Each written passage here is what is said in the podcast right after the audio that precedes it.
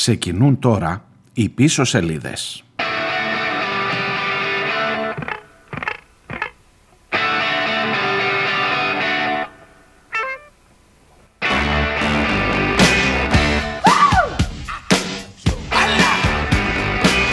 Darling, you got to let me know. Should I stay or should I go? If you say that you are mine, I'll be here till the end of time. So you got to let me know. Should I stay or should I go? It's always Γεια σας, γεια σας, καλώς ήρθατε. Κάπως έτσι έχει τεθεί το ερώτημα στους ανεμβολίαστους γιατρούς με τους οποίους ε, τις τελευταίες ημέρες ε, ασχολείται όλη η κοινωνία, όλη η κοινή γνώμη. Όχι μόνο ανεμβολία στους γιατρούς, ανεμβολία στους υγειονομικούς ανθρώπους στα νοσοκομεία. Σας ομολογώ, και ενώ έχω πάρει συγκεκριμένη θέση γι' αυτό, ότι μιλώντας μαζί τους αυτό το διήμερο, τριήμερο, επειδή εκεί είναι η πραγματική ε, καρδιά της επικαιρότητας κατά τη γνώμη μου και όχι στους ναυάρχους που σας έλεγα και χθες ε, τουλάχιστον παίρνω, μια, παίρνω και μερικά επιχειρήματα από την άλλη πλευρά και ξέρετε επειδή βασικό είναι σε αυτή τη ζωή και σε αυτή τη δουλειά κυρίως να υποβάλεις σε κρίση τουλάχιστον τις δικές σου βεβαιότητες εγώ τουλάχιστον θα σας μεταφέρω και μερικά από αυτά τα ερωτήματα, από αυτές τις τοποθετήσεις σήμερα να έχετε και αυτή την εικόνα. Νομίζω ότι ραδιοφωνικά γίνεται καλύτερα η συζήτηση. Σίγουρα γίνεται διαζώσεις καλύτερα, αλλά όλο αυτό που βλέπουμε στα παράθυρα που είναι πάντα υπό την πίεση του χρόνου και πάμε στην επόμενη σύνδεση, στην επόμενη σύνδεση, όταν μετά κλείνει η σύνδεση και σας το λέω εκ πείρας, διαζώσεις, και κάθεσαι με τον άνθρωπο και λες ρε άνθρωπε, έλα εδώ ρε παιδί μου, έλα εδώ, γιατί δεν εμβολιάζεις; Και έχει να σου πει πέντε πράγματα που ίσως και να μην τα είχες σκεφτεί. Δεν θα πάρω το μέρος τους, δεν θα αλλάξω, δεν θα κάνω στροφή 180 μοιρών να πω τώρα ότι καλά κάνουν και δεν εμβολιάζονται, κακά κάνουν και δεν εμβολιάζονται. Αλλά από την επαφή αυτή έχω να σας μεταφέρω μερικά πραγματάκια που με προβλημάτισαν και εμένα. Αν έχετε το κουράγιο και αν θέλετε και σήμερα να είστε μαζί μου εδώ για αυτή τη μία ώρα.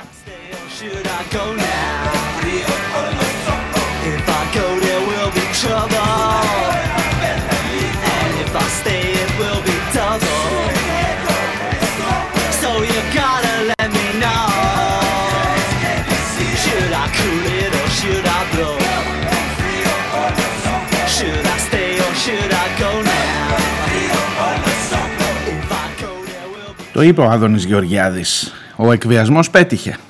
Και το είπε ο Μπαγάσας, έτυχε να είμαι και στη σύνδεση την ώρα που το έλεγε.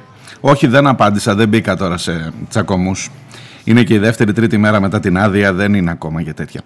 Ε, ο εκβιασμός παιδιά πέτυχε. Είχαμε 60.000 ανεμβολίαστους, κάναμε το θέμα με τις αναστολές, το νόμο και από εδώ και πέρα έχουμε 10.000 ανεμβολίαστους. Εκεί κάπου θα κάτσει το νούμερο με τις αναστολές. Άρα το μέτρο πέτυχε. Τους πείσαμε, έστω και δια της απειλής, ε, to go που λέγανε οι κλάσει πριν, σονταστέι ο σουνταγκό, να φύγω ή να μείνω; Για να μείνω πρέπει να κάνω εμβόλιο, άρα θα μείνω. Από τους 60.000 πήσαμε τους 50 σου λέει. Οι άλλοι 10 τι να κάνουμε τώρα; Και στο λέει έτσι κατάμουτρα ότι ήταν ένας εκβιασμός.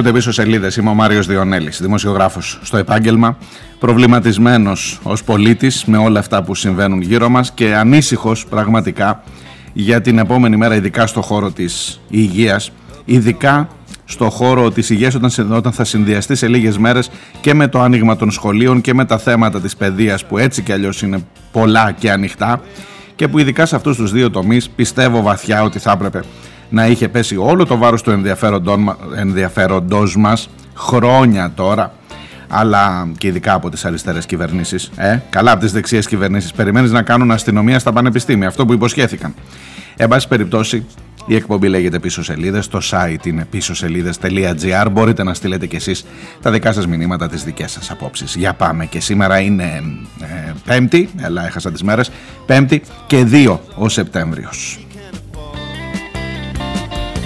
When he gets up under the lights play his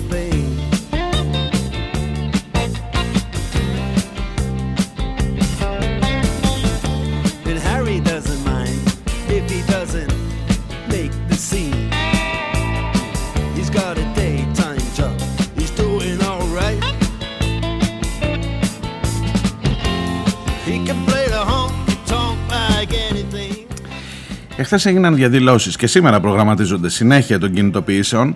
Έγιναν διαδηλώσεις σχεδόν σε όλα τα νοσοκομεία της χώρας από τους ανθρώπους, από τους εργαζόμενους και από τους εμβολιασμένους, γιατί ετίθετο συνεχώς ένα ερώτημα το οποίο δεν, αποδείχτηκε ότι δεν έχει πολύ βάση. Δηλαδή, εσείς παιδιά εκεί που διαμαρτύρεστε είστε εμβολιασμένοι ή ανεμβολιαστοί; Και σου λέγανε το 80% εμβολιασμένοι.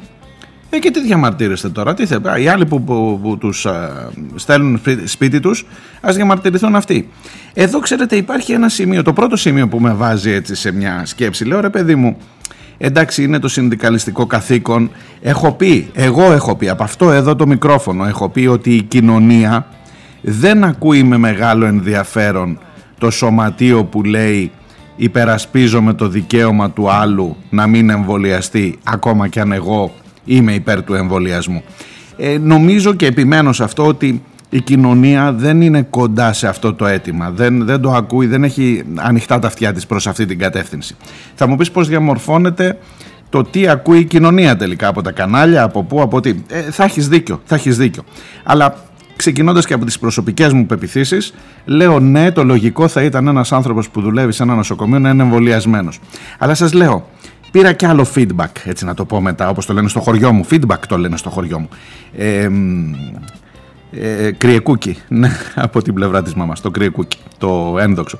Λοιπόν, ε, το feedback λοιπόν από τους ανθρώπους που ήταν εκεί, καταρχάς ήταν θετικό ότι βλέπεις τα σωματεία οργανωμένα να είναι εκεί και να λένε εμείς παρόλο που έχουμε εμβολιαστεί είμαστε εδώ να υποστηρίξουμε τους συναδέλφους μας που σήμερα ενώ επί 18 μήνες, δύο χρόνια είμαστε με τον κορονοϊό και τους μισούς από αυτούς δεν είχαμε εμβόλια και ενώ μας χειροκροτούσατε τώρα είστε εδώ να τους πετάξετε στην πυρά και να πείτε φύγετε αφού δεν εμβολιάζεστε και πηγαίνετε σπίτι σας για να φέρω άλλους να δουλέψουν εδώ. Και πώς θα τους φέρω, με τι συμβάσεις, με τι ε, συμπράξεις ιδιωτικού δημοσίου ε, τομέα και με περίεργα πράγματα και πόσο γρήγορα θα καλυφθούν και, και, και, και ανοίγει ένα, ένα, ένας πολύ μεγάλος κύκλος συζήτησης που τελικά σε αφορά και ως, ε, πώς να σας το πω, πελάτη για να το πω αγορέα ασθενή, ως ασθενή ενός νοσοκομείου που αύριο μεθαύριο χτύπα ξύλο, θα έχεις παιδί μου τις ίδιες υπηρεσίες άμα αύριο το πρωί ήδη, ήδη έχουν επιδοθεί τα περισσότερα χαρτιά. 10.000 άνθρωποι είναι έξω από το σύστημα υγείας, το ταλαιπωρημένο, το υποστελεχωμένο σύστημα υγείας. Και εσύ πιστεύεις ότι θα έχεις τις ίδιες παροχές υγείας.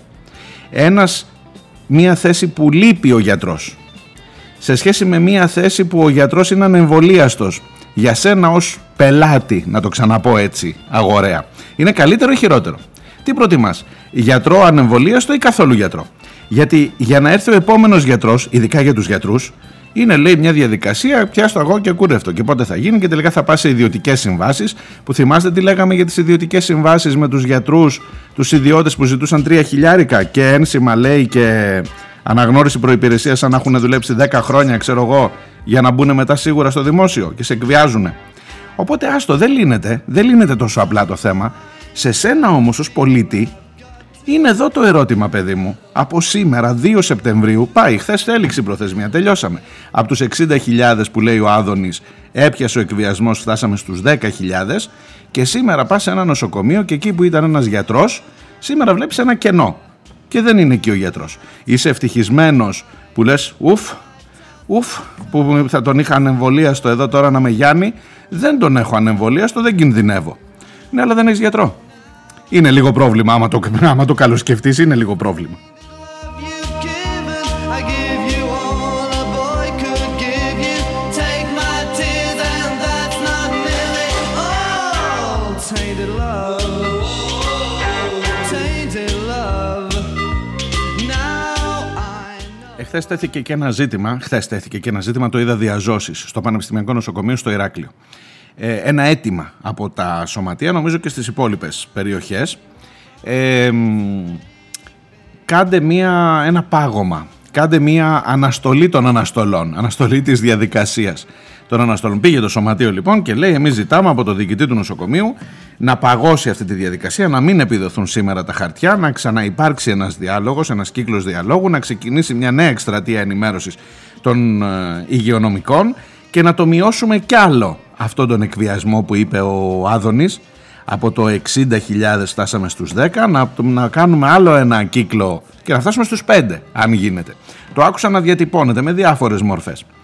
Ε, βεβαίως οι διοικητές λέγανε εγώ πρέπει να εφαρμόσω το νόμο και πήγαιναν, ξεκινούσαν. Όλη μέρα υπογράφανε χαρτιά με αναστολές, μαθαίνω χθες. Μέχρι αργά το βράδυ πήγε αυτή η διαδικασία για να στείλουν το χαρτί και άμα δεν βρούνε τον εργαζόμενο να πάνε να το, το κοινοποιήσουν στο σπίτι με δικαστικό κλητήρα. Πώς γίνεται. Μιλάμε για σκληρά πράγματα. Εν πάση περιπτώσει δεν άκουσε κανείς το αίτημα αυτό, αλλά τέθηκε ως ε, ίστατο μέσο ρε παιδί μου, ως, ως ίστατη πιθανή επαναχώρηση που θα μπορούσε να κάνει η κυβέρνηση για να μην έχεις σήμερα 10.000 λιγότερους ανθρώπους στο σύστημα υγείας. Tainted love. Tainted love. Για να σας πω την αλήθεια, σε εκείνη τη σύνδεση που σας έλεγα νωρίτερα ότι παρακολούθησα live τον Άδωνη Γεωργιάδη να το λέει, ε, το θέσανε οι συνάδελφοι, η Αναστασοπούλου στο Sky, η Μαρία. Ε, ωραία, τους πείσατε, τους εκβιάσατε, εν πάση περιπτώσει δεν τέθηκε έτσι. Ε, τώρα μείνανε 10.000. Μήπως σε αυτούς μπορεί να υπάρξει, έχει, είναι αποφασισμένη η κυβέρνηση, θα προχωρήσει; Ναι, τέλος, δεν έχουμε να κάνουμε τίποτα από εδώ και πέρα. ε, Αυτά που λέμε πρέπει να τηρούνται. Και τώρα μεταξύ μας να σου πω κάτι. Ε, έβαλα τον εαυτό μου. Προσπαθώ πάντα να βάζω τον εαυτό μου σε μια τέτοια λογική. Θα μου πεις τώρα θα υποστηρίξεις τον Άδωνη. Πρόσεξε τι θα πεις. Περίμενε, περίμενε. Μισό λεπτό. Μην, μην, μην κλείνεις. Μισό λεπτό. Περίμενε. Ε, κοιτάω τι κάνω εγώ με τα παιδιά, να σου πω. Να, δες το λίγο, κάτω δικό σου. Και εσύ με τα παιδιά. Έχεις δύο παιδιά. Ε, άμα δεν μαζέψετε το δωμάτιό σας τα πράγματά σας, παγωτό δεν έχει. Εντάξει; Μμ. Μα μπαμπά, ο, άμα δεν μαζέψεις τα πράγματα δεν έχει παγωτό. Εντάξει, εντάξει. Και εγώ σου λέω ότι η μία το μαζεύει και η άλλη δεν το μαζεύει. Και μετά έρχεσαι και δίνεις παγωτό και στις δύο. Δεν θα σου πει η πρώτη, εγώ είμαι κοροϊδό. Ε, σκέψου το λίγο, κάτω δικό σου. Ακόμα και αν ξεκινήσεις εκείνο μετά, ξέρεις, δεν το μάζεψες για μένα. Δεν το μάζεψες για να πάρεις παγωτό. Το μάζεψες για να είσαι με το χώρο σου. εντα- Άσε τώρα, πατέρα. Εγώ μου είπες, όποιος δεν μαζέψει παγωτό, εγώ το μάζεψα, ο άλλος δεν το μάζεψε. Γιατί μας δίνεις και στους δύο παγωτό, γιατί έδωσες και σε αυτόν παγωτό. Οπότε κάτω τώρα, βάλτο στο άλλο θέμα, εκβιασμός. Όσοι δεν εμβολιαστείτε 1η Σεπτεμβρίου εκτός. Άμα πας και δώσεις τώρα παράταση, αυτός που εμβολιάστηκε εκβιαζόμενος, θα σου πει: Εγώ κορόιδο ήμουνα. Έχει ένα δίκιο, έχει μια βάση. Και μ, αν νομίζετε ότι κάνω λάθος, πετάξτε την πέτρα πρώτα σε μένα. Αλλά νομίζω ότι έχει μια βάση σε αυτό που λέει.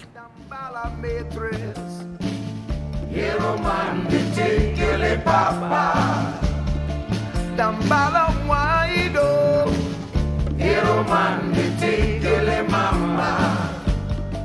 Santa Maria.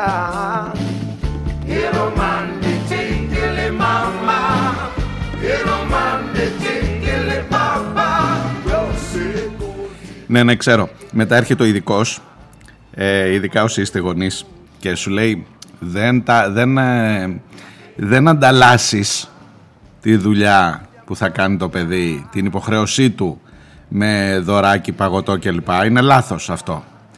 Πρέπει να πείσεις για την αναγκαιότητα, αυτό κλπ. Και να μην μπαίνεις σε τέτοια ανταλλάγματα και τέτοιους εκβιασμούς. Είτε είναι το παγωτό, είτε είναι το να χάσεις τη δουλειά του άλλο.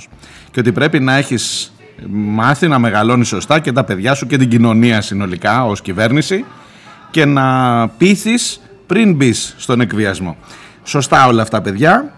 Ε, μ, εντάξει, ο καθένας έχει τις εμπειρίες. Τώρα να το κάνεις αυτό και να εφαρμόζεις συνέχεια ε, το ίδιο πράγμα ε, σε κάθε στιγμή. Γιατί τη μία έχεις αυτό, μετά έχεις το αμέσως επόμενο περιστατικό. Άμα δεν φάτε το φαγητό, μετά μπαίνεις και, και, και όλη μέρα κάνεις αυτή τη διαδικασία, τη διαπραγμάτευση.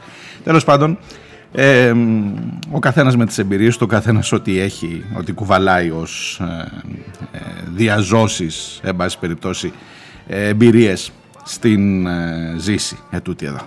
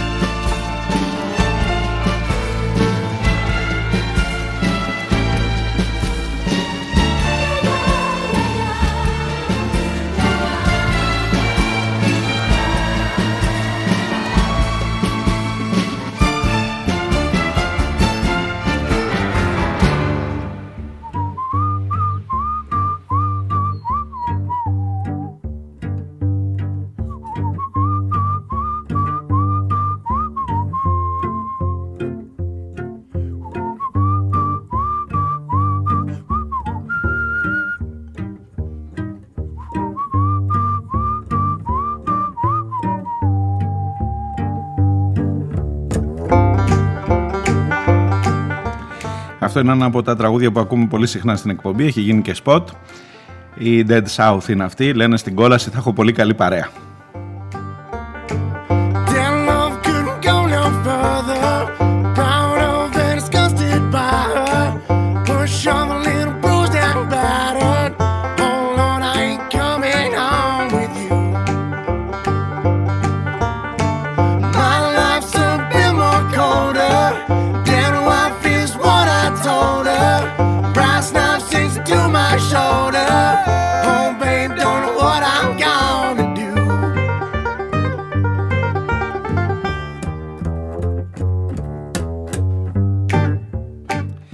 Λοιπόν, σας έλεγα για τα επιχειρήματα από την άλλη πλευρά, αυτά που με προβληματίζουν, που τουλάχιστον το νιώθω ως υποχρέωση να σας τα μεταφέρω, επειδή την κάνω διαζώσεις πια αυτή την κουβέντα με τους ανθρώπους υποαπόλυση στην ουσία.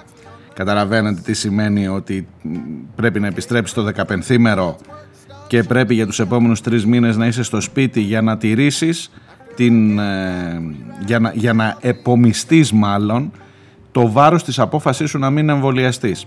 Προφανώς είναι πολύ σκληρό όλο αυτό και όταν τους βλέπεις, δηλαδή αλλιώς είναι να τα λες εδώ Διονέλη μου από το μικρόφωνο, όταν είσαι εκεί με τον άνθρωπο, όταν είσαι εκεί με μια γυναίκα στο νοσοκομείο του Αγίου Νικολάου θα σας πω συγκεκριμένα και νομίζω δεν έχει πρόβλημα να αναφέρω, δεν, δεν έχει σημασία το όνομά της, γιατί μίλησα με τους ανθρώπους, βγήκανε στα κανάλια, με, με λέγεται Μαρία Κοκκίνη, είναι η ε, νοσηλεύτρια στη μονάδα τεχνητού νεφρού σε πολύ κρίσιμο σημείο στο νοσοκομείο του Αγίου Νικολάου ε, και μάλιστα νοσηλεύτρια πανεπιστημιακής εκπαίδευσης. Φοβάμαι μου λέει. Τι θέλεις να σου πω ρε παιδί μου, φοβάμαι. Δηλαδή δεν αναγνωρίζεις σε έναν, για- σε έναν υγειονομικό. Την ε, άνθρωπος δεν είναι. Και ο γιατρός και ο υγειονομικός και η καθαρίστρια και ο διοικητικός φοβάμαι. Δεν έχω πιστεί ρε παιδί μου. Δεν μου άρχισε ούτε μου αλλάζουν τα DNA, ούτε, μου αυτό, ούτε ψεκασμένα, ούτε, μας, ούτε τα τσιπάει. Φοβάμαι. Φοβάμαι να το κάνω το εμβόλιο αυτό. Μπορείς να το σεβαστείς αυτό, ότι φοβάμαι; Όχι, της λέω πρέπει να το κάνετε το εμβόλιο. Ναι εντάξει πρέπει, αλλά εγώ φοβάμαι. Τι να κάνουμε τώρα; Ε, σε αυτή τη συζήτηση δεν έχει. Δεν, δεν ξέρω. Ναι, εσύ πιστεύεις ότι πρέπει να το κάνεις, να το κάνει. Εκείνη σου λέει φοβάμαι και κάπου τελειώνει η κουβέντα, ρε παιδί μου. Δεν έχεις και πολύ παρ. Μη φοβάσαι. Καλά, το μη φοβάσαι. Έλα, θα σε κρατάω εγώ. Τι θα πεις; Έλα, θα είμαστε μαζί. Άμα φοβάται, φοβάται. Ε, το θέμα μας, η συζήτηση, εκεί που έχεις να συζητήσεις, είναι τι να κάνουμε τώρα από εδώ και πέρα. Ωραία, καταλήξαμε και οι δύο. Εγώ πιστεύω ότι πρέπει να το κάνεις, δεν το αλλάζω αυτό. Εσύ πιστεύεις ότι φο- εσύ φοβάσαι, δεν το αλλάζεις αυτό. Τι να κάνουμε τώρα. Έρχεται λοιπόν το κράτος στο διάλογό μας αυτό. Ευτυχώς ο διάλογος αυτός που κρατάει λίγο πιο πολύ και μπορείς να τον κάνεις σε βάθος, δεν γίνεται στις κάμερες. Γίνεται μετά, δίπλα. Και γι' αυτό σας λέω, εκεί έχει και άλλη ουσία. Μου λέει λοιπόν αυτή η γυναίκα, ρε παιδί μου, δες πότε ξεκίνησε η πανδημία. Εγώ και τότε ήμουνα στη μονάδα τεχνητού νεφρού. Δεν είχαμε εμβόλια για, τη μισή, για το μισό διάστημα μέχρι τον Γενάρη του 21. Από το Φλεβάρι του 20 που είχαμε τα πρώτα κρούσματα στην Ελλάδα. Μέχρι το Γενάρη, άντε μέχρι το Δεκέμβρη σου λέω εγώ του 20, Γενάρη αρχίσαν καλά-καλά οι εμβολιασμοί. Δεν είχες εμβόλιο, αλλά εγώ ήμουνα εκεί. Στη μονάδα τεχνητού νεφρού ήμουνα πάλι. Δεν αποτελούσα κίνδυνο. Αποτελούσα. Πήρα τα μέτρα. Αρρώστησε κανένας εκεί. Κινδύνεψαν από εμάς, από τους εργαζόμενους, κινδύνεψαν οι άνθρωποι. Δεν τους ε, δεν τηρούμε τα μέτρα προστασίας, δεν φοράμε στολές εκεί διαστημικές για να μπούμε μέσα, δεν μπαίνουμε με... Γιατί, γιατί ξαφνικά τώρα το ότι δεν έχω κάνει εμβόλιο είναι αυτό που κρίνει ότι εγώ τον βάζω σε κίνδυνο. Επειδή έχω τη δυνατότητα τώρα να κάνω εμβόλιο και από εδώ και πέρα θα μπορούσαμε να ξεμπερδέψουμε πιο γρήγορα όπως, ε, όπως πιστεύω εγώ. Όπως πιστεύεις εσύ δηλαδή, μου έλεγε. Τώρα εγώ που δεν το κάνω είμαι ο δημόσιος κίνδυνος. Ο ίδιος άνθρωπος που με χειροκροτούσες που έδινα το, τη ζωή μου όλη εδώ μέσα. Και τώρα με στέλνει στο σπίτι μου η κυβέρνηση. Και ξέρεις την κάνεις αυτή τη συζήτηση και αρχίζεις σιγά σιγά δεν φεύγεις, σ- σ- σας το ξαναλέω ειλικρινά, δεν φεύγεις από τη θέση. Πρέπει να εμβολιαστείτε. Καταρχάς το πρέπει, πρόσεξε τώρα, εσύ είσαι δημοσιογράφος και εκείνη είναι υγειονομικός, ε. Δηλαδή ε, ε, είναι λίγο αντεστραμμένη η ρόλη. Δηλαδή κανονικά ο υγειονομικός θα πρέπει να μου λέει εμένα πρέπει να εμβολιαστείτε. Αλλά έχεις τον υγειονομικό που λέει φοβάμαι, μου αναγνωρίζεις το δικαίωμα να φοβάμαι. Και τα είπαμε και με τον πρόεδρο του σωματείου εκεί, που θυμάστε σας είχα κάνει μια αναφορά ε, και τον εκτιμώ πολύ. Είναι ο κύριος Γιώργος Μανουσάκης στον Άγιο Νικόλαο. Ε, μ, που μου είπε ε, θα έχουμε κινητοποιήσεις, θέλουμε τη στήριξή σας. Κάναμε και ένα διάλογο. Του είπα διαφωνώ, διαφωνώ Γιώργο, πρέπει να εμβολιαστείτε. Ναι ρε παιδί μου πρέπει. Αλλά τι θα κάνεις τώρα; Δεν αναγνωρίζεις το γιατρό το δικαίωμα να φοβάται. Δεν είναι άνθρωπος ο γιατρός. Εγώ είπα ένα επιχείρημα που σας το έχω πει και εσάς. Δεν είχε ακούσει την εκπομπή ο κύριος Μανουσάκης. Ε, βρε Γιώργο, λέω, μισό λεπτό. Είναι σαν να, σαν να φωνάξω τον υδραυλικό και να μου πει θα στη φτιάξω τη βρύση, αλλά δεν θέλω να βραχώ. Όχι, μου λέει, κάνεις λάθος. Είναι άκυρο το παράδειγμα. Όχι, μου λέει, κάνεις λάθος. Δηλαδή, βγάλ το ρε παιδί μου, πες κάτι άλλο, βρες ένα άλλο παράδειγμα. Εμείς βραχήκαμε, μου λέει. Βραχήκαμε μέχρι το μεδούλι σε αυτή τη δουλειά εδώ μέσα. Βραχήκαμε σε όλη την πανδημία, δεν διστάσαμε ποτέ να μπούμε μέσα με, όλη μας, με όλο μας το είναι, με χωρίς ρεπό, με υπερορίες, με, με, με, με και βραχήκαμε μέχρι το βρακί να στο πω έτσι. Λοιπόν, οπότε μη λες ότι δεν μπήκαμε να βραχούμε, μπήκαμε να βραχούμε. Ε, άρα είναι, είναι άλλο παράδειγμα. Δεν είναι ότι δεν θέλω να, να, να βρέξω τα χέρια μου. Σήμερα όμως που κάνω μια επιλογή, και όχι ο ίδιος, ο ίδιος είναι εμβολιασμένος και το σωματείο είναι εμβολιασμένο. Αλλά σήμερα που οι συνάδελφοί μου κάνουν αυτή την επιλογή, διαφωνώ μου λέει και εγώ. Και εγώ πιστεύω ότι πρέπει να εμβολιαστούν. Αλλά άμα δεν εμβολιαστούν το να τους διώξεις και να μην έχεις καθόλου προσωπικό, είμαι κάθετα εδώ αντίθετος, διαμαρτύρομαι, είμαι εδώ να φωνάξω, να μπω μπροστά και να πω παιδιά το νοσοκομείο θα υπολειτουργεί από αύριο και είναι χειρότερο αυτό από το να είχες τους γιατρούς με τα μέτρα προστασίας κλπ. εμβολιασμένους ή τους υγειονομικούς γενικά, έστω και ανεμβολίαστους μέσα στο νοσοκομείο να δουλεύουν. Όπως δουλεύανε όλη την πανδημία χωρίς να υπάρχει το εμβόλιο. Σας ομολογώ ότι κλονίστηκα. Κλονίστηκε, δηλαδή όταν την κάνεις τη συζήτηση εκεί διαζώσεις είναι αλλιώς από το να τα λες σε ένα μικρόφωνο. Επαναλαμβάνω, δεν φεύγω από την άποψή μου ότι πρέπει να εμβολιαστούν. Δεν έχει, μου λέει γιατρό. Μου λες να, ο γιατρός, πώς, να- πώς δεν εμβολιάζεται ο γιατρός. Υπάρχει γιατρός που είναι καπνιστής. Κανονικά ένας γιατρός που καπνίζει ε, θα, είναι, είναι, είναι άτοπο. Ειδικά αν είναι καρδιολόγος. Πας στον καρδιολόγο σου λέει κόψε το τσιγάρο. Και βλέπεις τον, τον γιατρό και κάνει ένα πακέτο τσιγάρα. Και σου λέει ρε γιατρέ, εδώ δάσκαλε που δίδασκες. Λοιπόν, υπάρχουν γιατροί που καπνίζουν. Προφανώς υπάρχουν γιατροί που καπνίζουν. Τους πήγες να τους πεις παρετήσου ή θα σε παρετήσω, να σε στείλω σπίτι σου επειδή καπνίζεις. Εδώ του λέω ο Γιώργος έπιασα εγώ. Άμα καπνίζει μέσα την ώρα της εξέτασης και με βάζεις σε κίνδυνο, ναι, να πάει σπίτι του. Ε, ναι, δεν είναι το ίδιο, γιατί στον κορονοϊό υποτίθεται ότι δεν είναι θέμα καπνίζω δεν καπνίζω. Είναι εκεί, υποτίθεται ότι είσαι φορέα, ότι είσαι πιο ευάλωτος να νοσήσει κλπ. Εν πάση περιπτώσει, είναι μια συζήτηση. Βάλτε κι εσείς ό,τι έχει ο καθένας από τις εμπειρίες του, από το διαζώσεις στα νοσοκομεία, όπου κινούμαστε. Μακάρι να μην έχεις επαφή με τα νοσοκομεία όλο αυτό το διάστημα, αλλά επειδή θα σπάσει ο διάλογο στο πόδι του και όλο και κάπως θα το δεις. Εχθές είδα και ανθρώπους από την άλλη πλευρά, πολίτες, θα σας τα πω μετά το διάλειμμα. Εν πάση περιπτώσει, άνθρωπο που μου λέει: Εγώ είμαι άρρωστος, έχω χάσει και στην οικογένειά μου άνθρωπο με κορονοϊό και θέλω όταν θα πάω στο νοσοκομείο αυτός που θα είναι εκεί να είναι εμβολιασμένος. Ε, από το να μην είναι καθόλου να φέρουν άλλον εμβολιασμένο να το λύσουν, σου λέει.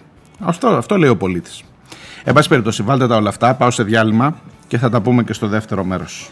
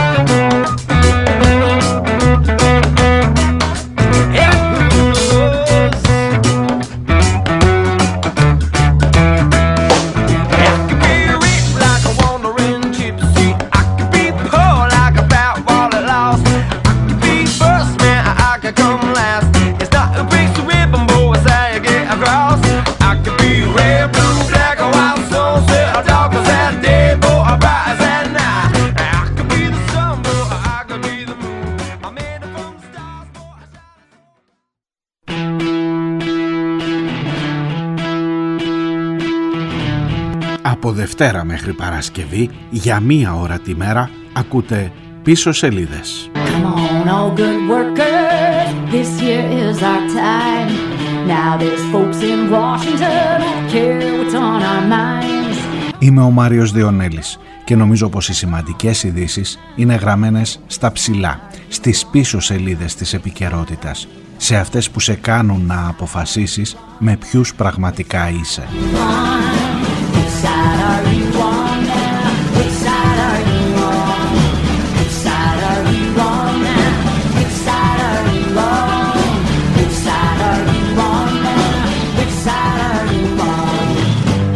Σας περιμένω Δευτέρα με Παρασκευή για μία ώρα κάθε μέρα. Πίσω σελίδες.gr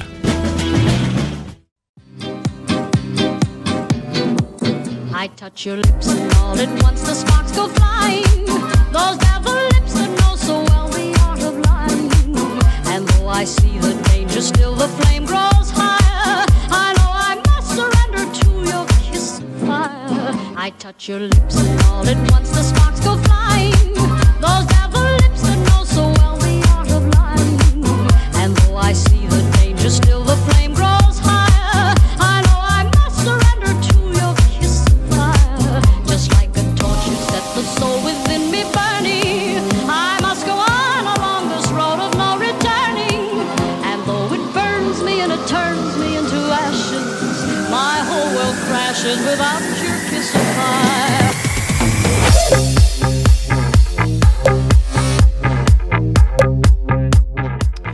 Ακούτε πίσω σελίδες. Μέρος δεύτερο. Είμαι ο Μάριος Διονέλης. Πίσω σελίδε.gr είναι το site της εκπομπής. Είναι 5η και 2 ο Σεπτέμβριος.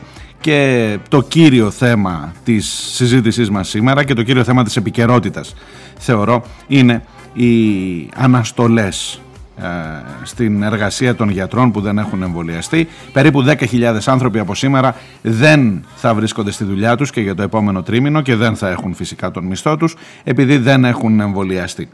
Κάνουν λάθος που δεν έχουν εμβολιαστεί, κατά την ταπεινή μου γνώμη. Κάνει λάθος η κυβέρνηση με, την, ε, ε, με τον εξαναγκασμό αυτό, τουλάχιστον σε ό,τι αφορά την, ε, τον τρόπο σε ό,τι αφορά την διαδικασία με την οποία θα αναπληρωθούν οι θέσεις αυτές, αν αναπληρωθούν οι θέσεις αυτές και γενικώ μάλλον δεν είναι αυτός ο καλύτερος τρόπος για να λύσουμε το πρόβλημά μας. Παρόλο που έχει περάσει τόσος καιρός στην πανδημία και παρόλο που έγινε ή δεν έγινε ο διάλογος, η ενημέρωση, η πληροφόρηση των ανθρώπων, ακόμα και των ίδιων των ανθρώπων που είναι στους, ε, στο χώρο των υγειονομικών και που υποτίθεται ότι έχουν έτσι και αλλιώς καλύτερη γνώση του πράγματος. Ε, κρατήστε εδώ ένα ερωτηματικό για το ζήτημα αυτό, για το αν- αν έγινε ενημέρωση. I'm a slave, then it's a slave I want to be. Don't pity me, don't pity me.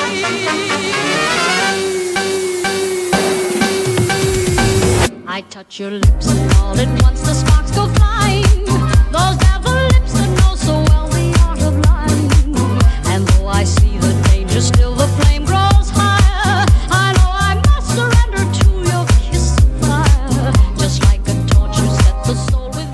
Συνήθως σας μεταφέρω τα δικά σας μηνύματα, την συζήτηση που κάνουμε διαδικτυακώς, είτε με τα email σας, είτε με τα ηχητικά σας μηνύματα, είτε, εν πάση περιπτώσει, με την επικοινωνία που έχουμε. Σήμερα σας μεταφέρω κουβέντες που έκανα διαζώσεις με τους ανθρώπους, εκεί στο χώρο δουλειάς τους, ειδικά αυτές τις μέρες που είναι σε κινητοποιήσεις, που μπορείς να βγεις, να, να, να φτάσεις εκεί. Αν έχεις την δυνατότητα και τη θέληση να πας να το κάνεις το ρεπορτάζ, να είσαι εκεί στον τόπο. Σήμερα τους βρεις, δεν πας να βρεις έναν έναν έναν να ρωτάς. Είναι όλοι εκεί, είναι σε διαδήλωση, κινητοποιούνται και είναι οι μέρες που μιλούν. Και ευτυχώς μιλούν και πίσω από τις κάμερες. Όχι μόνο στον χρόνο τον τηλεοπτικό που τους δίνεις. Είναι πολύ, είναι, είναι ριζικό, είναι, είναι κεφαλαιώδης η διαφορά, ριζική η διαφορά του τι ακούς στην τηλεόραση και το τι προλαβαίνει να πει ο άλλος όταν πρέπει να ακολουθηθεί και η διαδικασία, η γραμμή που θέλει το μέσο ε, και πόσο σε αφήνω να μιλήσεις και αλλιώς είναι όταν τα κλείνεις και λες έλα εδώ ρε άνθρωπε, έλα εδώ να διαφωνήσουμε αλλά έλα εδώ να τα βάλουμε κάτω. Λοιπόν και την ενημέρωση, μια που το ανέφερα, κρατήστε μια σημείωση ακόμα. Και στο Βενιζέλ και στο Πανεπιστημιακό Νοσοκομείο Ηρακλείου. Σας μεταφέρω το ρεπορτάζ από εκεί που κινούμαι εγώ. Και στο νοσοκομείο το Γενικό του Αγίου Νικολάου. Άκουσα δύο φορές το ίδιο πράγμα. Οι ενημερώσεις που έγιναν στο προσωπικό, στο υγειονομικό προσωπικό, το οποίο δεν είναι μόνο γιατροί, πρέπει να σας πω, όταν λες για τους εργαζόμενους στο νοσοκομείο, όταν λες ότι αυτή τη στιγμή υπάρχουν ας πούμε στην Κρήτη ε, 6.500 εργαζόμενοι, δεν είναι μόνο γιατρός, ο, ο καρδιοχειρουργός. Είναι μέχρι και η καθαρίστρια, δηλαδή μέχρι και η, η, η θέση που είναι Πώς να σας το πω, δεν θέλω να υποτιμήσω τη δουλειά. Μάλλον πολλές φορές μπορεί να κάνει και πιο σημαντική δουλειά. Αλλά είναι μια σειρά ανθρώπων από εκείνον που βάζει μια σφραγίδα στο διοικητικό κομμάτι, μέχρι εκείνον που καθαρίζει, μέχρι εκείνον που φτιάχνει τα τόστ στο κηλικείο. Και αυτό σε ένα πολύ σημαντικό ρόλο επιτελεί μέσα στο νοσοκομείο. Λοιπόν, σε αυτό το προσωπικό που δεν είναι όλο ε, βαθιά καταρτισμένο σε ό,τι αφορά τα ιατρικά, τις ενημερώσεις μου λένε στα δύο νοσοκομεία, ειδικά στο Αγίου Νικολάου, τι έκανε το σωματείο. Δεν ήρθε ποτέ η υγειονομική περιφέρεια να πει παιδιά, αύριο θα σας φέρουμε έναν επιστήμονα, θα έρθουμε ρε παιδί μου να κάνουμε μια κουβέντα να σας πούμε. Του λέω, Μα είναι δυνατόν. Εδώ και εγώ σας ομολογώ δεν το ήξερα. Ή μάλλον είχα την αίσθηση ότι η κουβέντα αυτή, γιατί ακούω συνέχεια που λέει η κυβέρνηση βγήκε αυτό, φτιάξαμε σποτάκια, δώσαμε με τη λίστα πέτσα τόσα κα- στα κανάλια, είπαμε για τα εμβόλια, είπαμε ξαναείπαμε ότι αυτό κάθε μέρα είναι το κεντρικό θέμα συζήτησης τα τελευταία με τους- σχεδόν δύο χρόνια. Είναι δυνατόν να μην έχει ενημερωθεί. Μισό λεπτό. Άμα περιμένεις η καθηγήτρια στο, η, συγγνώμη, η καθαρίστρια στο νοσοκομείο να ενημερωθεί από την τηλεόραση, και δεν πας εσύ εκεί να την ενημερώσεις, εγώ θα σου πω ότι έχει και άλλες πηγές. Έχει και το ίντερνετ, έχει και τα fake news, έχει και το κομμάτι το ψεκασμένο που μπορεί να πέφτουν από άλλες πηγές μπροστά τις άλλες ειδήσεις. Μη το εμβόλιο έχει τσιπάκι και πιάνεις 5G και κάτι τέτοια. Έχει και άλλες πηγές. Δεν έχει μόνο την τηλεόραση, δεν βλέπει μόνο κανάλια. Λοιπόν, έχεις το σθένος, έχεις την προνοητικότητα, είχες μάλλον στον, ε, σε, σε, σε παρελθοντικό χρόνο η ερώτηση, γιατί τώρα πια φτάσαμε, τους έδιωξες. Είχες την προνοητικότητα να στείλεις τη δυνατότητα, τη θέληση να στείλεις ανθρώπους σε κάθε νοσοκομείο και να βάλουν όλο το προσωπικό κάτω και να πούνε ελάτε εδώ ρε παιδιά και μάλιστα επειδή δεν μπορείς να βάλεις ταυτόχρονα όλο το προσωπικό έπρεπε να γίνουν δύο και τρεις και τέσσερις φορές. Γιατί άμα πας όλο το προσωπικό σε μια αίθουσα να του μιλήσεις δεν θα δουλεύει το νοσοκομείο. Ε, το κανές και σου λέει το σωματείο. Και δεν λέει ψέματα νομίζω. Δεν θέλει να με κοροϊδέψει. Δεν νομίζω. Και αποδεικνύεται και πάρα πολύ εύκολα. Ε, εμείς τις κάναμε τις ενημερώσεις μου λέει. Εμείς φροντίσαμε να πάμε να φέρουμε κάποιους ειδικούς γιατρούς να μιλήσουν στον κόσμο μας εδώ στο προσωπικό. Το προσωπικό του Αγίου Νικολάου είναι 450 άνθρωποι. Τους βάλαμε λέει και κάναμε. Ήδη είπε η Δημόσια Υγειονομική Περιφέρεια Κρήτης και φαντάζομαι και σε όλη την υπόλοιπη Ελλάδα θα ισχύει αυτό για τα μικρότερα νοσοκομεία. Δεν ήρθε να κάνει η ίδια εκδήλωση δεν, δεν έδωσε ούτε η διοίκηση του νοσοκομείου ούτε ούτε ούτε ούτε. Λοιπόν, αυτό είναι κεφαλαιόδες. Λοιπόν, μισό λεπτό.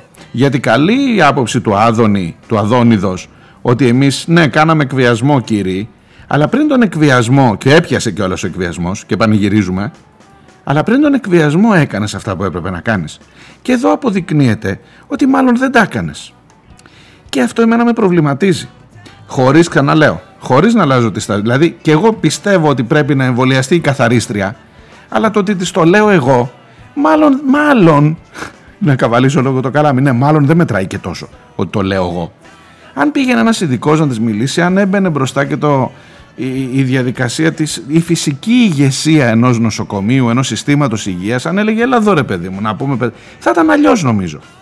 Γιατί άμα στηριχτεί, το ξαναλέω, άμα στηριχτεί μόνο στο τι λέω εγώ στα μέσα ενημέρωσης, υπάρχουν και άλλες πηγές που λένε ότι έχει βάλει ο Bill Gates μέσα το, σα- του σατανάτο αυτό και θα σε κάνει μετά να πιάνεις δορυφορικό ίντερνετ την ώρα που καθαρίζεις. Λοιπόν, ε, έγινε, δεν έγινε. Δεν έγινε. Και αυτό είναι κεφαλαιόδες. Αλλάζει πάρα πολύ τη συζήτηση που κάνουμε.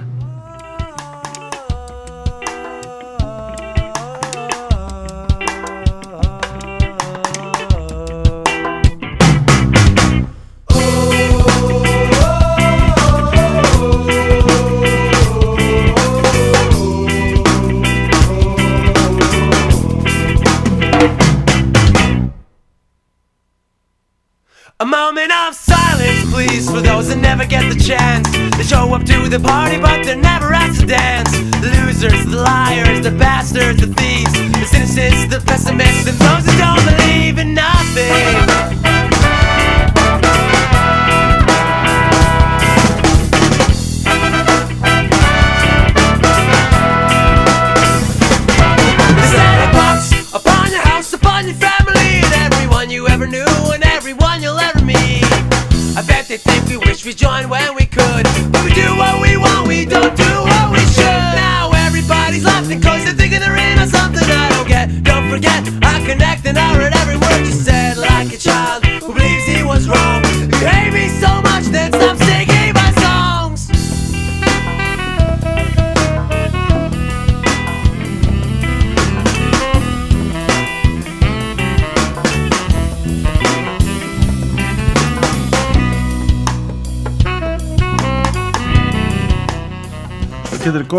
Κεντρικό, στο κεντρικό ερώτημα, πώς θα αναπληρωθούν οι θέσεις αυτές, αυτό είναι που απασχολεί κυρίως τον κόσμο αυτή τη στιγμή, τους πολίτες. Ε, μ, άνοιξε η πλατφόρμα που μπορούν να κάνουν, σας το είχα πει και από τις προηγούμενες ημέρες, υπάρχει επίσημη ανακοίνωση. Άνοιξε η πλατφόρμα που μπορούν να κάνουν αναλόγως με τις ειδικότητες κλπ. Ακόμα καταγράφουν τι ακριβώς λείπει στα νοσοκομεία και έχεις μια έτσι υφέρπουσα ελπίδα, αμυδρή ελπίδα ότι μέσω της πλατφόρμας μπορείς εσύ τώρα δηλαδή είσαι ας πούμε τι να πω νοσηλευτής, έχεις μόλις αποφυτίσει από την νοσηλευτική ξέρω εγώ πας και κάνεις τώρα αίτηση και λες να πάω εγώ στη θέση αυτού νου που έδιωξες από το νοσοκομείο του ξέρω εγώ των Τρικάλων το, της Θεσσαλονίκης ή της ε, Σιτίας και ελπίζεις τώρα εσύ, εσύ καταρχάς ελπίζεις ότι θα, θα βρεις δουλειά και μάλιστα μην σου πω ότι ελπίζεις, προσέξτε τώρα δημιουργείται και ένας κοινωνικός αυτοματισμός. Γιατί άμα σε πάρουν για το ένα τρίμηνο μπορεί να πάρει και δεύτερο τρίμηνο μετά. Μετά λες μήπως διεκδικώ και εγώ μετά θα, θα, θα δείτε ότι θα τεθεί το θέμα. Να μείνουν και οι δύο και αυτός που θα επιστρέψει αν επιστρέψει ε, και αυτός που πήγε ως επικουρικό. Και καλά θα κάνουν να το διεκδικούν να μείνουν και οι δύο διότι το, τα νοσοκομεία σίγουρα χρειάζονταν. Δηλαδή χρειάζονταν ενίσχυση, χρειάζονταν τα νοσοκομεία που σήμερα τους βγάζουμε 10.000 ανθρώπους, χρειάζονταν κανονικά επιπλέον να βάλουμε 10.000 ανθρώπους. Εμείς σήμερα βγάζουμε 10.000 ανθρώπους. Εν πάση περιπτώσει, σε αυτή τη συζήτηση υπάρχει μια χαραμάδα, δηλαδή ρωτάς και σου λένε ορίστε κύριε ανοίγουμε μια πλατφόρμα, θα γίνουν οι αιτήσεις, θα τις ελέγξουμε αυτό. Μέχρι τότε, ε, μέχρι τότε θα λείπουν 10.000.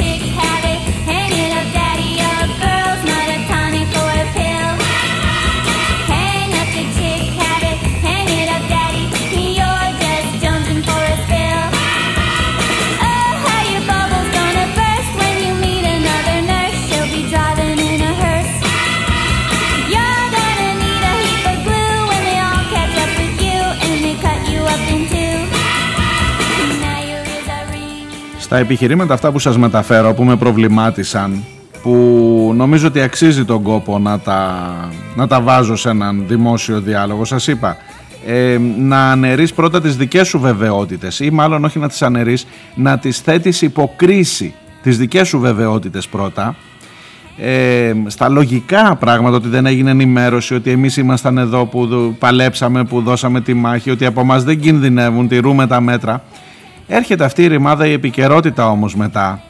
Για να τα βάλω σε μια ζυγαριά και κρίνετε εσείς μεγάλα παιδιά είστε και εμείς και, και εσείς και εγώ ας κρίνει ο καθένας που γέρνει ζυγαριά. Έρχεται μετά η ρημάδα η επικαιρότητα και σου λέει ε, κοίταξε να δεις, μικροβιολόγος, 62 χρονών, στο Ηράκλειο, μια που σας έκανα την κουβέντα για την Κρήτη, στο Ηράκλειο της Κρήτης, μικροβιολόγος από τις 4 Αυγούστου νοσηλευόταν, ανεμβολίαστη και αρνήτρια, σύμφωνα με τις πληροφορίες του εμβολίου, δηλαδή ε, με φιλοσοφία για το γιατί δεν είχε κάνει το εμβόλιο, πέθανε η γυναίκα. Ναι, θα μπορούσε να είχε σωθεί. Μικροβιολόγος, γιατρός, από χωριό της Μεσαράς συγκεκριμένα, πέθανε χθες στην ε, εντατική COVID του Βενιζέλιου νοσοκομείου Ηρακλείου. Και όταν βάζεις αυτό στην κουβέντα, ε, μ, αρχίζει να αλλάζει. Επίσης, άκου, άκου κάτι άλλο. Στο νοσοκομείο του Αγρινίου, στο οποίο υπάρχουν, λέει, μεγαλύ- τα μεγαλύτερα ποσοστά ανεμβολίαστων και γιατρών και υγειονομικών υπαλλήλων και νοσηλευτών κλπ. Υπήρξε το προηγούμενο διάστημα και το μεγαλύτερο ποσοστό θνησιμότητας της ΜΕΘ. Μπορεί να είναι τυχαίο. Αλήθεια το λέω, δεν το, δεν το λέω ηρωνικά. Μπορεί να είναι και τυχαίο. Δεν υπάρχει κάτι που να τα συσχετίζει επιστημονικά θέλω να πω. Δεν έχει με- γίνει μελέτη για το νοσοκομείο του Αγρινίου.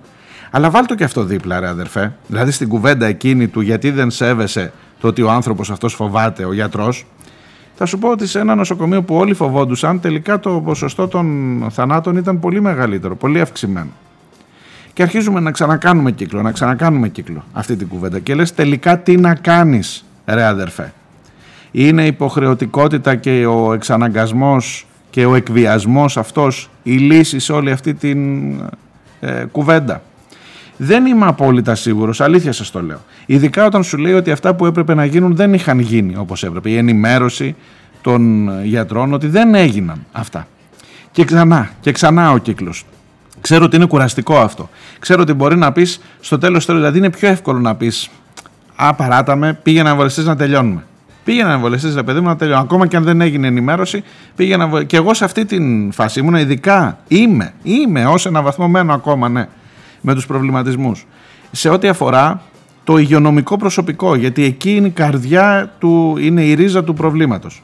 Μάλλον να σας πω κάτι, έρχεται και άλλη μία κουβέντα που την είχαμε κάνει και πριν την καλοκαιρινή άδεια, την καλοκαιρινή ανάπαυλα των πίσω σελίδων, ε, σε σχέση με τα ποσοστά εμβολιασμού με το τείχος ανοσίας επιμέρους έχει χτιστεί τείχος ανοσίας στο νοσοκομείο που είναι το 95% των υγειονομικών εμβολιασμένοι. Εκείνο το 5% είναι που σε ενοχλεί. Συγκρίνεις αυτό, συγκρίνεις την κατάσταση μέσα σε ένα νοσοκομείο που από τους δύο, σας λέω παράδειγμα συγκεκριμένο, από τους 2.209 εργαζόμενους, νοσοκομείο Πανεπιστημιακό Ηρακλείου, έχει σαν εμβολία τους αυτοί που μπαίνουν σε αναστολή 146 κάπου εκεί θα κλείσει το νούμερο. Από τους 2.200 οι 146 είναι πάνω από το 95% εμβολιασμένοι. Λοιπόν, συγκρίνεις αυτό, δηλαδή πόσο κινδυνεύεις να μπεις μέσα σε αυτό το νοσοκομείο, όταν μπεις μέσα σε αυτό το νοσοκομείο, και πόσο κινδυνεύεις όταν πας να μπεις σε ένα λεωφορείο. Γιατί δεν ε, απολύεις τους ανεμβολίας τους οδηγούς λεωφορείου, τους ανεμβολίας τους πράκτορε. Πόσο κινδυνεύεις όταν πας να μπεις σε ένα χώρο όπου. σε μια εκκλησία. Θέλεις να τα βάλουμε κάτω, να τα συζητήσουμε; Και εκεί ξαναπάει προς τη γέρνη προς την άλλη μεριά τώρα πάλι η, η κουβέντα αυτή. Τέλος πάντων, δεν θέλω να σας κουράσω, προσπαθώ να εκθέσω απορίες και δικές μου προβληματισμούς. Σκέφτομαι φωναχτά μερικές φορές σε αυτό το μικρόφωνο, νομίζω είναι πράγματα που τα σκέφτεστε και εσείς όλοι εκεί έξω. Προσπαθώ να τα ζυγίσω όπως ζυγίζει ο καθένας μας μέσα σε αυτό το κακό που μας έχει βρει, τα πράγματα, για να δούμε πώς θα τη βγάλουμε καθαρή με αυτή την ιστορία του κορονοϊού.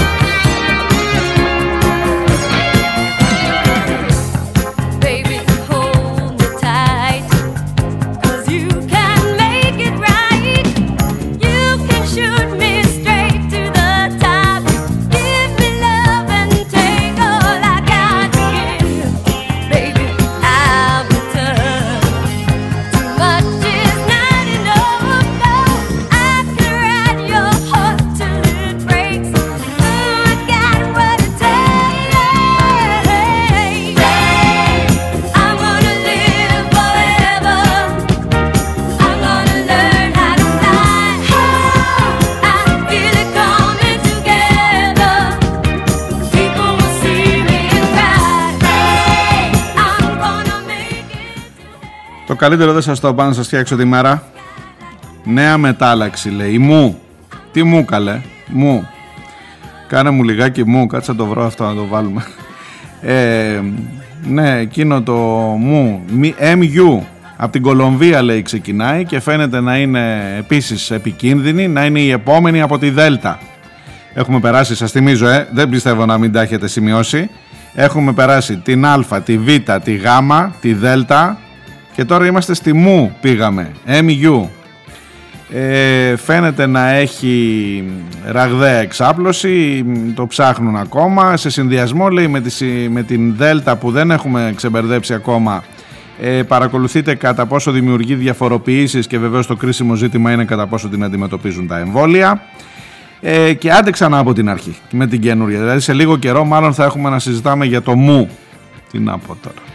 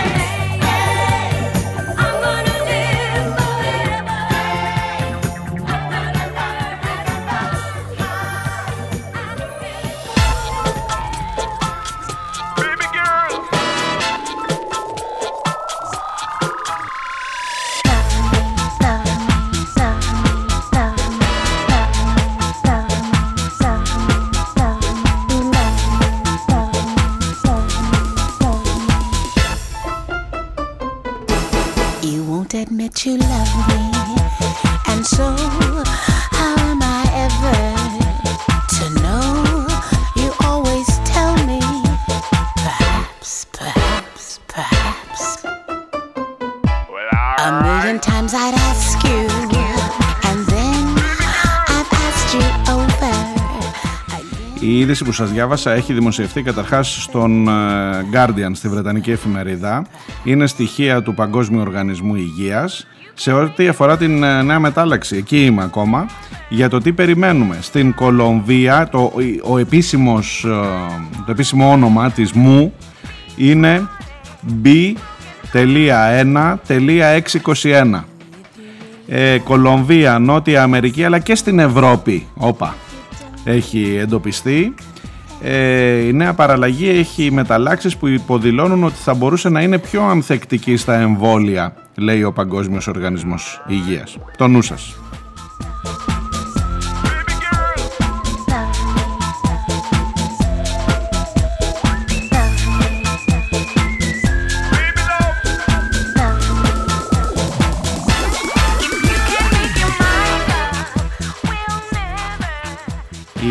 Α που εμφανίστηκε η Βρετανική που λέγαμε στην αρχή πήγε σε 193 χώρες, η Β πήγε σε 141 χώρες, η Γ σε 91 και η Δ σε 170.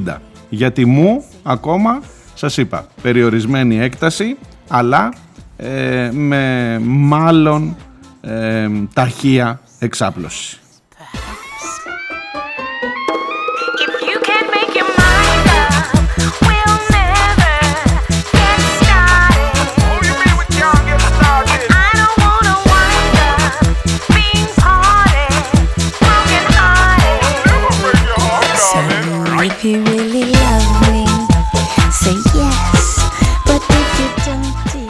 Ψάχνω εδώ στο άρθρο και στη μετάφρασή του προσπαθώ να βρω και στο αγγλικό πώς προέκυψε το μου και δεν είναι M, είναι MU. Από πού πόθεν το μου. Δεν, δεν έχει κάποια εξήγηση, δεν ξέρω ακόμα, θα το, θα το δω. Δεν, δεν έχω στοιχεία ακόμα.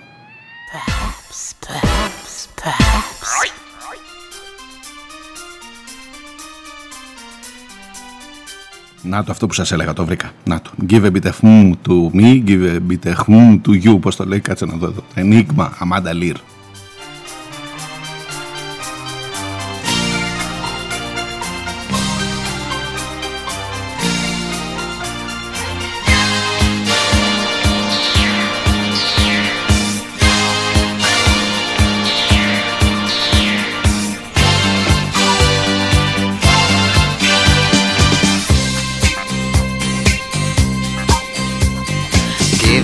Bit of mm to me, and I give a bit of mm to you. Give a bit of mm to me, and I give a bit of mm to you. Αυτά για σήμερα από μένα. Θα τα πούμε αύριο ακριβώς την ίδια ώρα. Α, στο πίσω σελίδες.gr υπάρχουν οι τρόποι και για τις δικές σας παρατηρήσεις. Νομίζω θα χρειαστούν με βάση όλα αυτά που συζητάμε. Καλή συνέχεια να προσέχετε εκεί έξω. Γεια χαρά. It's so confusing. You're a mystery. Or am I dreaming? Are you devil or angel? Are you question or answer? For you, I'll break all the rules and for you, I'll go to the moon cause you're the one. There's no one else.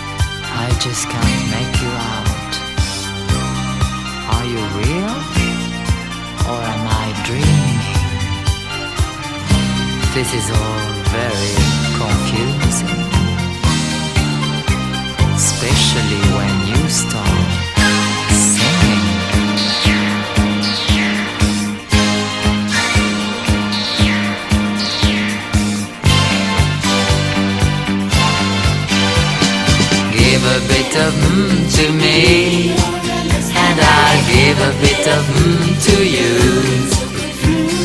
Give a bit of mm to me, and I'll give a bit of mm to you. Are you devil or angel? Are you question or answer? For me,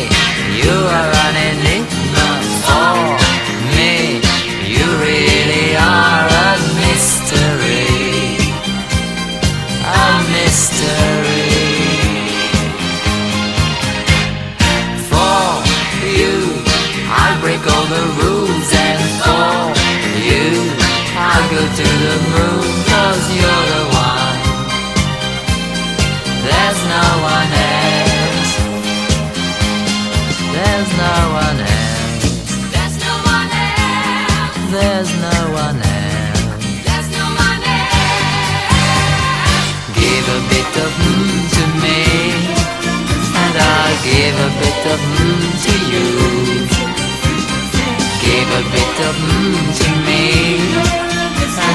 Give a bit of mmm to you. Give a bit of mmm to me. And I'll give a bit.